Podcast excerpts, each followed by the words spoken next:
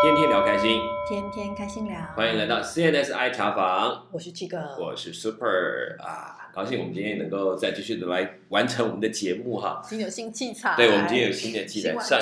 对前两个礼拜大家很辛苦一点，我们用直接用电脑收音哈。嗯，所以我觉得其实做 podcast 还是有一件事最重要，就是我觉得内容。嗯，就是我们真的去聊一些东西或者有共鸣的事情，我们不敢说很多节目非常精致，但是硬体的部分就请大家多包涵。哎，对，我们会不断的有可能性的去改善，持续求进步。对对，毕竟 podcast 它不是拿来赚钱，或者说至少目前来看，不太不是一个赚钱的工具，嗯、它是一个纯兴趣，大家乐于分享的内容，一个交流的一个方式。对，所以大家呢，就我们尽量把它录得清楚，让它给听得明白。好，嗯、上一次我们已经谈到了尼泊尔，其实尼泊尔国家真的有很神秘，应该说对大部分的人来讲是很少接触到的。嗯、那我觉得你去这一趟，第一个也打破几个迷思，就是谁说单身的女生不可以所谓的背包客的旅行，更何况你是很早的那个时间哈。哦当然你很幸运去了有这么多人这样众星拱月的陪伴真的是啊，去到那里就是明星单独跟你跟你聊天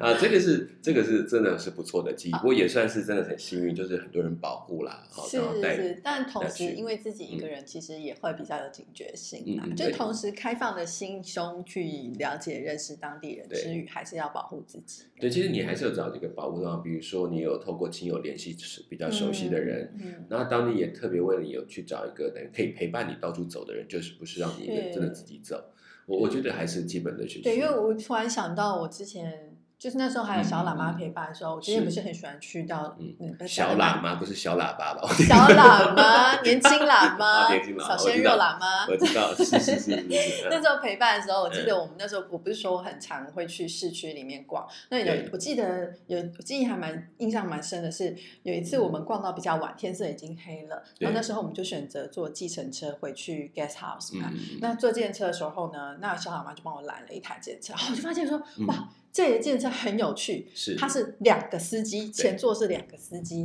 然后呢，嗯、呃，而且在前座跟后座中间，两个司机哦，对，前座跟后座中间还会有一个像栅栏这样，就是把前座跟后座隔开，嗯嗯、顾客跟那个对你只剩下一个小缝，可能可以付钱这样。嗯、然后我就觉得非常奇怪，我就问。问小喇嘛，他就说因为这边的治安晚上治安不太好，所以其实司机们他们也会害怕，哦、然后一方面两个司机是他们可以轮流开车，嗯、会那么疲惫之余，嗯、然后一方面可以互相保护，然后我记得我们那时候开到一个路段的时候，哎，怎么突然就是塞车了，嗯、然后前面的路就围起来，然后于是后来司机就就跟小喇嘛沟通以后，我们就绕路，然后我就问他说为什么，然后他就说哦，因为前面就是刚好遇到，因为那个时候尼泊尔有一个，嗯、有一些共产党的，哦、的我知道的有一些，对他们那时候有些共产党崛起，嗯、然后他们其实对那时候尼泊尔皇室是很有维持的，所以他们那时候就会有一些抗争，然后他们那时候就在那个路段。就是抗争，然后砸石头啊！哦、我当时我们经过的时候，我是真的有看到很多落石在地上。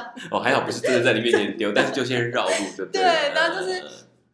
等于算是呃侧面的经历了这个很当地的社会现象。谁说尼泊尔不懂的？还是有啊。对啊，因为我后来回来没多少，没多少，大概几年而一两年而已，就发生他们那个皇室那个内部的那个残杀嘛，互相残杀的那个事情。对，其实我觉得真的是，就是在一般的国家，它也还是有它政治上的一些困难跟问题。所以其实有时候我们去旅行，看到当地有一些抗争，千万不要觉得哎呀，他们怎么不妨碍了我们的旅行的快乐？其实他们有他们的问题，也始终在，毕竟在。然后我有去那边体验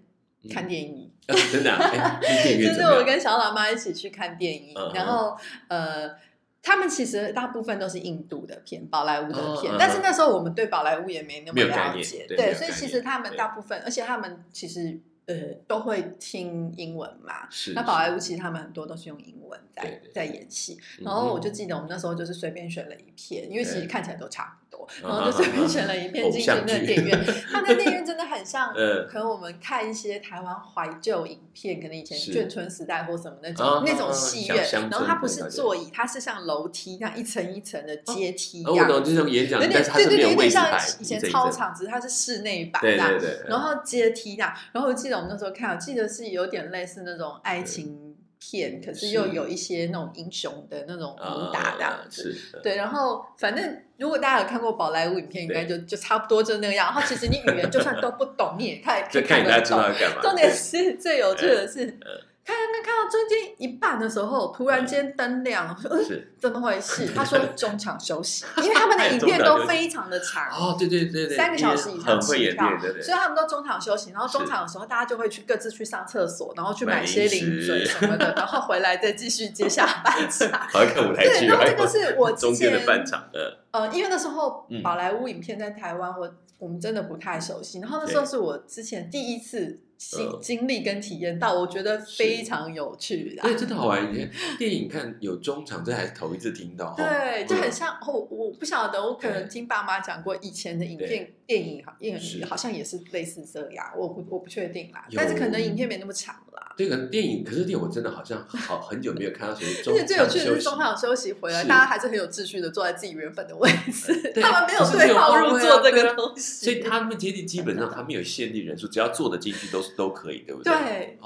对，哦、我我觉得很有趣。嗯、然后就是回大家都回座位以后，电影要开始了，灯又暗了，然后哎，很多人嘛，对，这样看电影的人多多。那一场其实他没有满，没有满，但是其实人也不少。哦，对，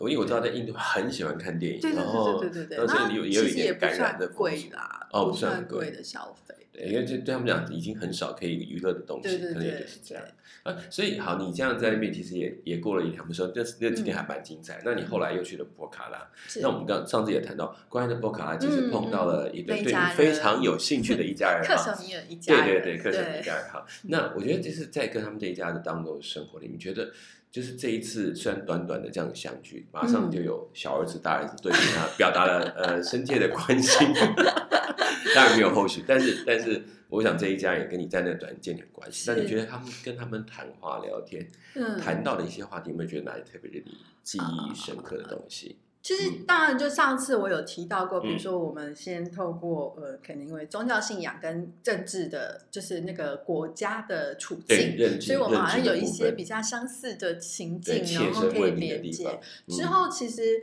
我还蛮印象深刻的是，那时候他的哥哥不是进来嘛，嗯、爸爸不是一直很想介绍哥哥给我认识，于是制造制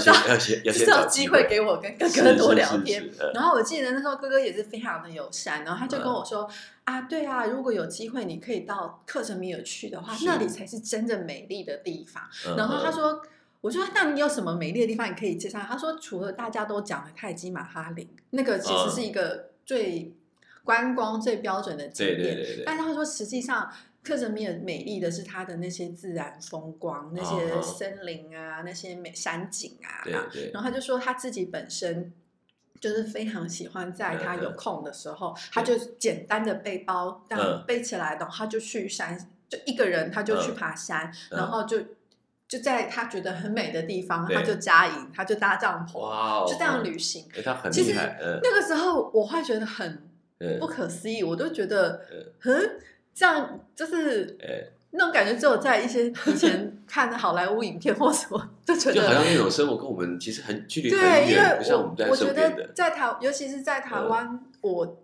我我不知道，因为以前那时候也没那么流行现在那种露营或什么，然后我们也会觉得可能以前啊建时代或什么，我们就就是山林并不是你想要去就去，有些地方是被管制的，对对对对对。但他们就是我说，可是你们不是有战争吗？他说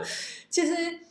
不是一直都有，而且不是每个地方。啊、然后他说，当然有些时候真的动乱起来了是不安全的。可是其实，在和平的时候，他们其实那里的人也都是非常爱好和平的，大部分人啦。然后他们也都是很很享受在他们自己的家乡过，嗯嗯嗯，不管是跟这个大自然为伍，或者是。他们的文化、宗教这样子，对，对，是这样，这生活是蛮贴近自然的、哦、嗯，然后因为其实就是因为他这样说，其实我回台湾以后，我还特地去上网 Google, 去查查看那个地方。对，我后来就其实后来历来几年，我其实只要想到，我都还去就是会去上网去看，到底克什米尔有什么风光。但是其实我看以后，嗯、我真的觉得，哎。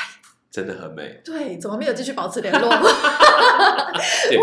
觉得很棒，可是那种那种场景我也不敢一个人去，真的是要有认识的人。他们有家在那里，对了，就是等于到处都是安全。对对，虽然他们家是在市区，但是他们本身就是还是会去一些比较户外的，对，就他们也很习惯这样去户外行动。所以你好像你刚刚那样讲，就让我想到，嗯、比如像我们听过蒙塔纳，就是在美国那个地区，可能就是这种很原原始、嗯、或者应该说很乡野的地方，到处都是美景。又又或者去瑞士等等，我就我出门去爬个山，他们都其实是他们生活的日常。对，所以我说反反过来讲，他们其实生活当中就像你讲那个动乱、那个不安定感，嗯、其实那些是反为什么会造成这样？我反倒觉得是因为。对自己家乡有一份爱，他们其实想保有一份他们自己的生活，他们对他们的家乡非常有认同感。嗯，没有错。所以他包括泰西马哈林会在那个地方，嗯、其实对他们来讲，可能就根本不是他们所在意的东西。嗯、虽然我们观光客都爱去，嗯、但事实上对他们来讲，这个就是一个别人的东西，可能在历史上有一个意义，但是并不是属于他们。长久以来那个自然的部分比较人为的，对对，很好玩。所以所以去看到就跟他们谈，那他们有没有比如谈到像他们的做生意啊，这在这些地方有没有特别一些谈到他们的生活的方法，能够这样两边都要迁移。其实他们这个就是主要就是平常的时间还是在克什米尔，嗯、然后到尼泊尔的旅游旺季的时候，那他们就会就是就会全家搬过来这里，嗯、然后因为他的旅游旺季可能持续个。嗯呃，几个月这样，嗯嗯嗯，然后就是结束以后，他们再搬回去，所以他们两边都有家。嗯、那我就记得那个爸爸，就是他有一种哎呀相见恨晚，他就觉得说，哎呀你你怎么呃明天就要离开波卡拉了？他说你下次如果来就住我家，我家很多空房间，我有很多女儿，然后就是可以跟你当姐妹一样这样，然后就是非常好客，自然而然就把我当他女儿一样的，这个很有趣哈。对，然后我觉得。呃、嗯，可是他的那个是真诚的，嗯、就是、就不是说说就算，就是如果只要你一开口，就是、你可能就可以留下来。对，真的是这样。然后结果后来呃。那时候他就问我住哪个旅馆嘛，然后我就说了，他说、哎、那旅馆比较贵啊，我说嗯对，而且就是没有什么特色那样。是是是。他就说嗯。某某某旅馆就是就是我原本在旅行书上有看到，就是背包客们很很喜欢去的旅馆，对，而且很热门的那个旅馆。我说因为我没有提前订，可能也没有位置。他说他的老板是我朋友，帮你问这样子，然后他就马上帮我问了，然后就真的就有一个空房间，然后我就当天就搬到那个房间去。然后因为我隔天其实预计就要离开，然后我是蛮早的时间，就是我要我要要搭巴士回去。他就问我说你要不要搭？飞机，我说哦，没有关系，我搭巴士就好。然后他就说，那你下次要不要再来？你下次来，你到加德满都就跟我讲，我们坐飞机过去接你，坐飞机回来。天哪，坐飞机去接，这不是何等尊荣的待遇？对对对，我觉得这句话说出来，那个是真的是很真诚，他不是很真诚，而且是真的，就是。嗯我会觉得很感动，然后我也会觉得说我真的不知道我下一次什么时候回来，但 我, 我会很想再回去，是可是说真的、嗯、就是至今我也还没有回去过，但是、嗯、那肯定也没有联系了，可是我觉得呃，就是那一份心意到到现在我都还是会觉得很温暖。然后那个爸爸还特地就说你明天一早要去巴士站，因为真的蛮早的凌晨，他说你要怎么去？我说我也不知道哎、欸，我还要研究一下。好，我跟你说没关系，我帮你讲，因为我的朋友是那种，他就是有点类似像摩托车的计程车，我帮你约时间，他直接去饭店载你去巴士站，嗯、就是他一切都帮我塞得好，嗯、然后然后然后就是我。不用那么，我就是不需要担心，然后我也不用自己在那里摸索，嗯、因为他就担心我一个人，一个女孩子，如果我搞不清楚状况，万一遇到什么危险啊。然后他说：“你到加德满都以后，你再跟我们报平安，对对对对然后就是留电话给我这样子。”他就说：“你要记得跟我们报平安啊。哦”我就觉得真的完全就像家人一样，他已经把你当女儿，真的、嗯、对。然后，所以我后来嗯。嗯真的就是呃，那一天晚上就是透过他的安排，我就住在那个很有特色的旅店，然后他觉得说：“天哪，我前几天在干嘛？我应该要住这个旅店的啊！”因为他他不是豪华奢华，可是他真的很有当地的味道，然后是我喜欢的那种，它有点旧旧的，对对对，旧旧的，对对对对对，很可爱温馨，然后颜色很丰富的小旅店，对对，完全是我的菜，对，然后都觉得好可惜，而且省了很多钱，真的省很多。哎，可是我真的讲一句话，我觉得这种待遇真的太太不得了，对，你看，我只能说，真的是人美真好。没有，这真的是我觉得当地的风情也是这么热情。对，其实我也会觉得很有趣，就是说，嗯、也不是我说真的，也不是只有我一个单身女生自助旅行者。嗯、其实我也有遇到，比如像几、嗯、几个日本的自助旅行团、嗯嗯、可是我我觉得真的很，就也许就是一种缘分，就是为什么我们就是会有建立起这样一个对，就是、欸、其实没有那个人去追踪跟踪你，其实这件事也不会发生的。因为我本来就要往那个方向走，可是你本来并没有打算去他们家店里面，你只是随口答应了一下。对对对对 对, 对，你看就是这个哈、啊，这个台湾人讲说那个北部人每次听说要什么吃个饭，他就说啊，对讲讲就算了，北部人的约。对，但我觉得就是这么巧，他就他就当对，所以我其实那次真的觉得很温暖。嗯、然后呃，我我就是讲一个小插曲，就是。嗯然后其实我跟那个弟弟，就模特儿弟弟，其实我们就是那时候有交换 email， 所以我们还是有保持、呃、联络，联络就是到回回台湾以后都还是有保持联络。嗯、然后那个弟弟也是时不时会 email 给我的、啊，可是呃、嗯、他。他有跟我提过，就是他其实他可以 email 的时间，通常都是他回去印度，因为他在上大学嘛，哦、对，所以他他在大学里面那个时候还没那么普及，嗯、所以他都是要用教授办公室的网络。他们有网络，他偷偷用一下，也不是很不容易的，对，那教授办公室的网络，然后所以偶尔会就是还是会更新一下近况啊，嗯、那当然。嗯，就是一个保持联络，所以我也是会回回应，然后就是问问好不好，他的家人好不好之类的。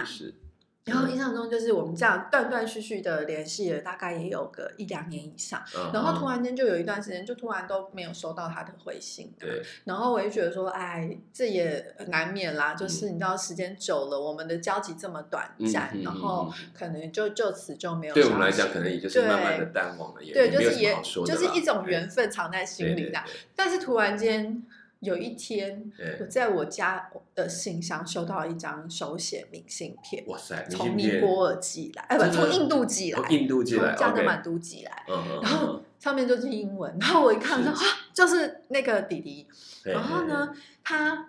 就写了，他说。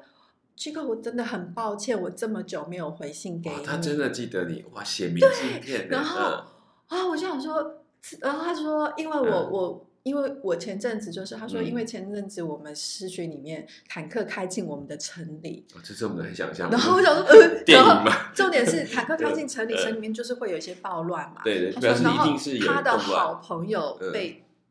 那个子弹打中死亡了。嗯、然后、嗯，所以呢，因为他的好朋友原本是，就是他、嗯、他好朋友家里面就是一个。呃，妈妈就是年老妈妈、嗯，然后跟一个残障的妹妹、嗯，所以原本好朋友是家里面家计的主要的那个来源。对对。然后呢，因为好朋友发生意外走了，然后他就很有义气，就是为了要帮助他好朋友的家人，所以他就去打工，嗯、就是工作、嗯，然后就是希望帮他们的家经济先 cover 这段时间。他跟他只是朋友，然后其实我觉得，我不晓得这是不是有点像。穆斯林他们的那种朋友就像兄弟一样那种，对，当然我觉得一定有影响，一定有影响，对，也许是他们的宗教信仰或什么。是是。然后他就就是那段时间，他就是为了要帮他们家，呃，就是经济上面有一些协助，所以他去工作，然后就是会比较忙碌。然后现在呢，情况好转，就是他的妹妹在政府的部门有找到一个呃一个，就像公务人员的职缺这样，然后这样现在就比较稳定了，所以他现在可以在。重新回去学校上课呢，然后我想说，呃，这种理由谁给你不？对，你你怎么能够不接受？所以你会觉得，可是我其实那个当下的我其实很憧憬，嗯、因为我我觉得我还在晚上要去哪个 party，、嗯、但是这时候另世界的同一个对另外一个另外一个角落，却有一个朋友的朋友。被坦克然后流弹打中那样，我就觉得我天哪，真的真的很难想象。那、嗯、突然间也觉得自己很幸福，可是也是也会觉得我们的世界好封闭哦。对，活在自己的舒适圈的感觉。是，其实我觉得那段时间，包括台湾很多旅行正在开始的时候，嗯、我们也慢慢在了解世界。嗯，所以刚开始台湾出去的旅游，很多时候出去会让人家觉得笑话。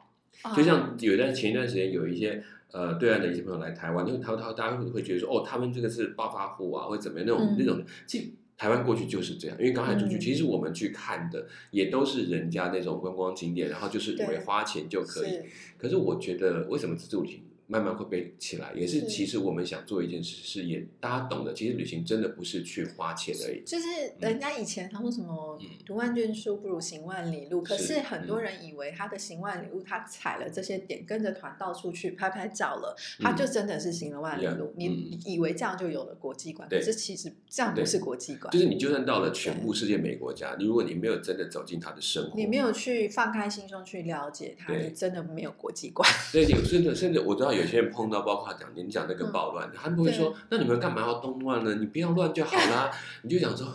天啊，你到底理解为什么他们要要面对这些问题，是这是很实际的状况，就是我觉得我们自己也都在学习怎么样去看懂人家的社会问题、嗯、所以比如说你在尼泊尔看到他们在比如说有抗议什么的，有时候我们做观光客的、嗯、心里要放宽一点，有时候他们有些问题他们必须用这种方式去表达，是他们能够不来妨碍你，让你能够还能走完行程，那就是一个幸福。有时候我们也尊重人家面对的问题，所以这个是我们在学习的。我觉得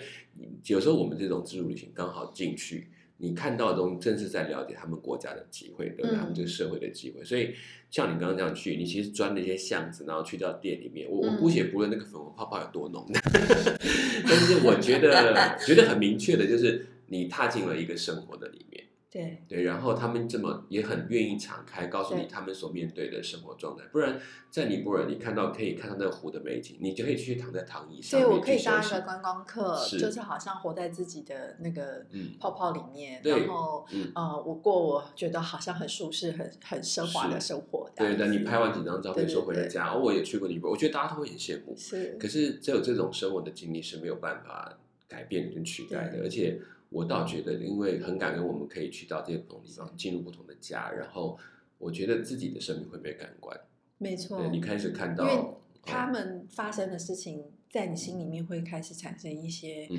不同的想法、嗯嗯、开始发酵，是或是让它，或者是它会促使你去 深, 深入一点去思考，是你的你的生活或是你你生命的意义、欸、也, 也是确实 对, 对，因为比如像我之前我跟南谈到去越南、嗯、我觉得我也有类似的感觉、嗯、就是我在那个当中我其实看到他们的生活方式跟那个一样嘛，他那个孩子他们在垃圾堆里面那个、嗯、去翻找垃圾的过程，那个你突然就会觉得说原来、欸、我这为什么可以这么的轻松的来这里过几天、嗯、然后我就可以离开，可是他们要参加那继续的生活、嗯、所以你刚刚讲他们那个战争的问题，像那个坦克开起来就我们真的很难想象，我 就, 就我知道我去的国家如果有坦克开在路上，那个基本上都已经是经过内战的状态，然后你说流弹打死可能打死就打死了，政府会做什么事吗、嗯、在那时候其实很难，那又不是说他们愿意像兄弟一样对去照顾这一家，我觉得这个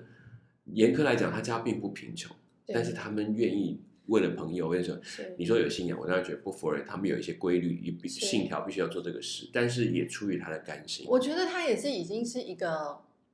耳濡目染，然后他也就觉得顺、嗯、顺其就是自然而然就是这么做，就是好像该做的事，对对，顺理成章的应该就是要这样做，对，我们可能会说哎，为什么一定要我做一点就不错，他不是，他是担到一个程度，就是他愿意，对，你说等到他妹妹有了工作他才慢慢收拾，我觉得这个已经是做到、嗯、我们不讲人质，已经真的是把他当成一家人在看，这种情形当然在一般状况反而看不见，对对啊，嗯，那好，后来呢，所以在波卡拉这个地方除了这一家人让你这么印象深刻、嗯、那后来你收到那个明信片还有继续在联络吗？其实陆续还是有在联络、嗯、然后觉得真的比较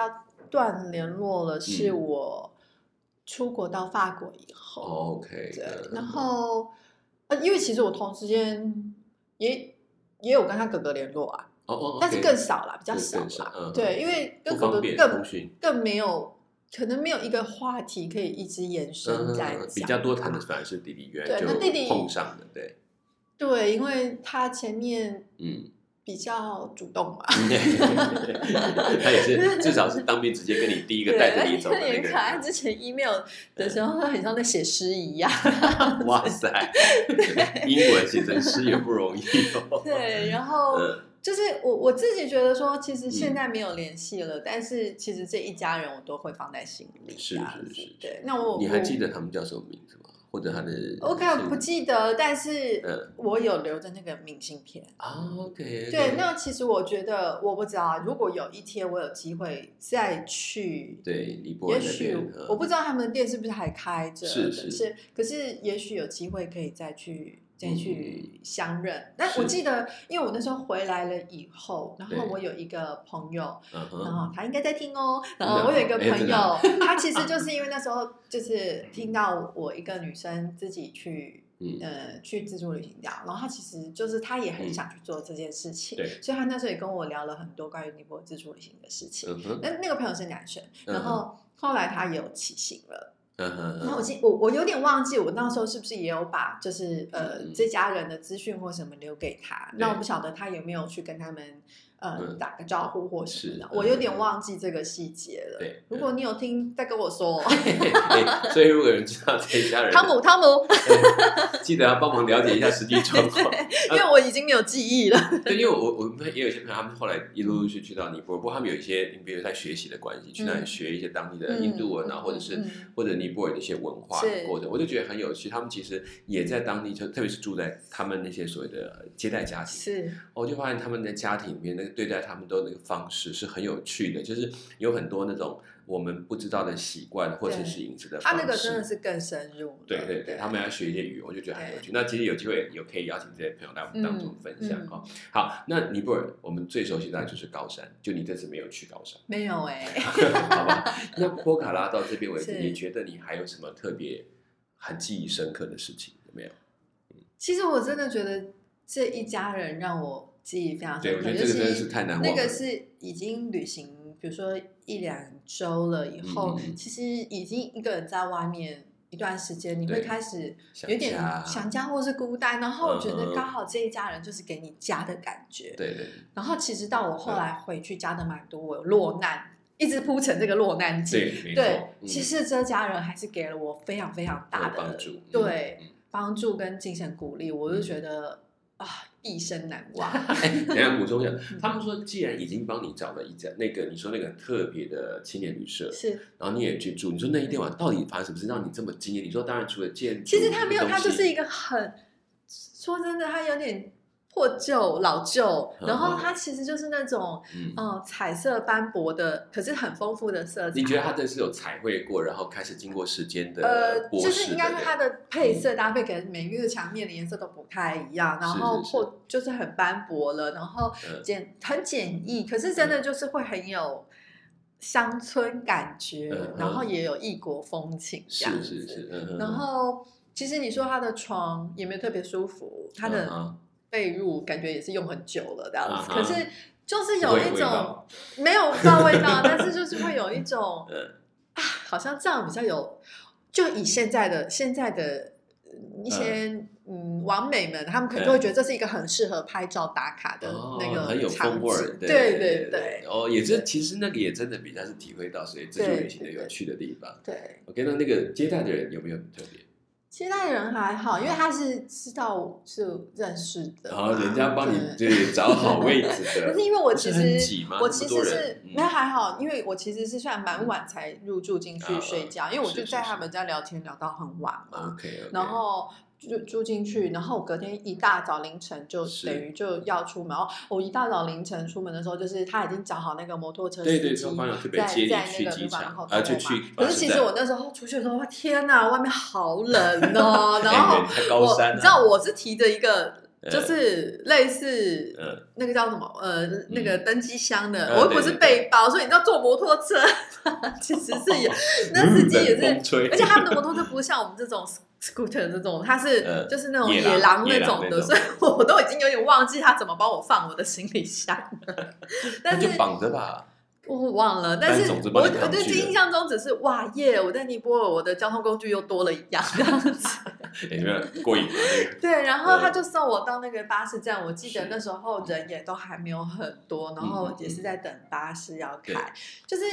天色都还没亮这样子。嗯、我我我我就觉得那时候心里其实真的觉得还好，那个爸爸有帮我安排，不然、嗯、我觉得我应该会，对我觉得我应该会蛮害怕的。那你你现场？你一个人在那里，可是买票呢？票怎么办？是有人帮你买好了还是？就是其实前一天就先买好了。哦，你已经去巴士站买好了。就是、爸爸已经先帮我讲好了。啊、你你讲爸爸就是那个店老板、那个、对不对？对哎呀，就是、他已经叫爸爸了。就是那个、对，就是那个克什米尔爸爸。是是是是是是。哦，所以他他跟你在聊天的过程中帮你找好买好了票。就是他帮我，他就是他就是询问我接下来的行程等等的，对对对对因为他一直很想要，很希望邀我再多留时间嘛。那可是因为我那个时候。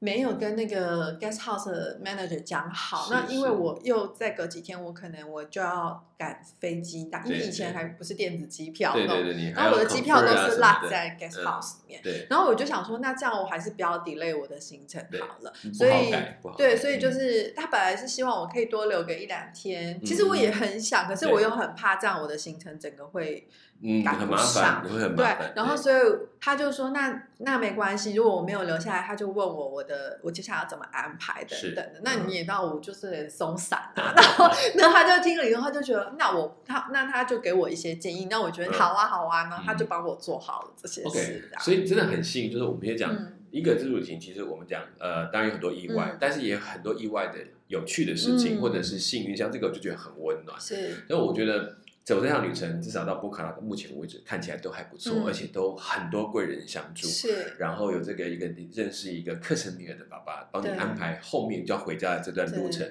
他真的是人美真好，好不？没有啦，我觉得，但是真的就是很感谢碰到好对的人帮忙是很幸运的。好，好、嗯，那其实接下来的行程才进入一段非常困难的路程。那这个部分呢，我们就要留下一次再讲了哈。那谢谢大家收听，也希望大家觉得，如果你今天有碰到很多温暖的人、温暖的事，好好谢谢他们，因为真是难得，哎、而且是人家真的是毫不计报酬的。或是你也可以当那个温暖的人。呀、yeah, ，没有错。好，我们今天节目先进行到这边，我是 Super， 我是西哥，我们下次 C N S I。茶坊再见，拜拜。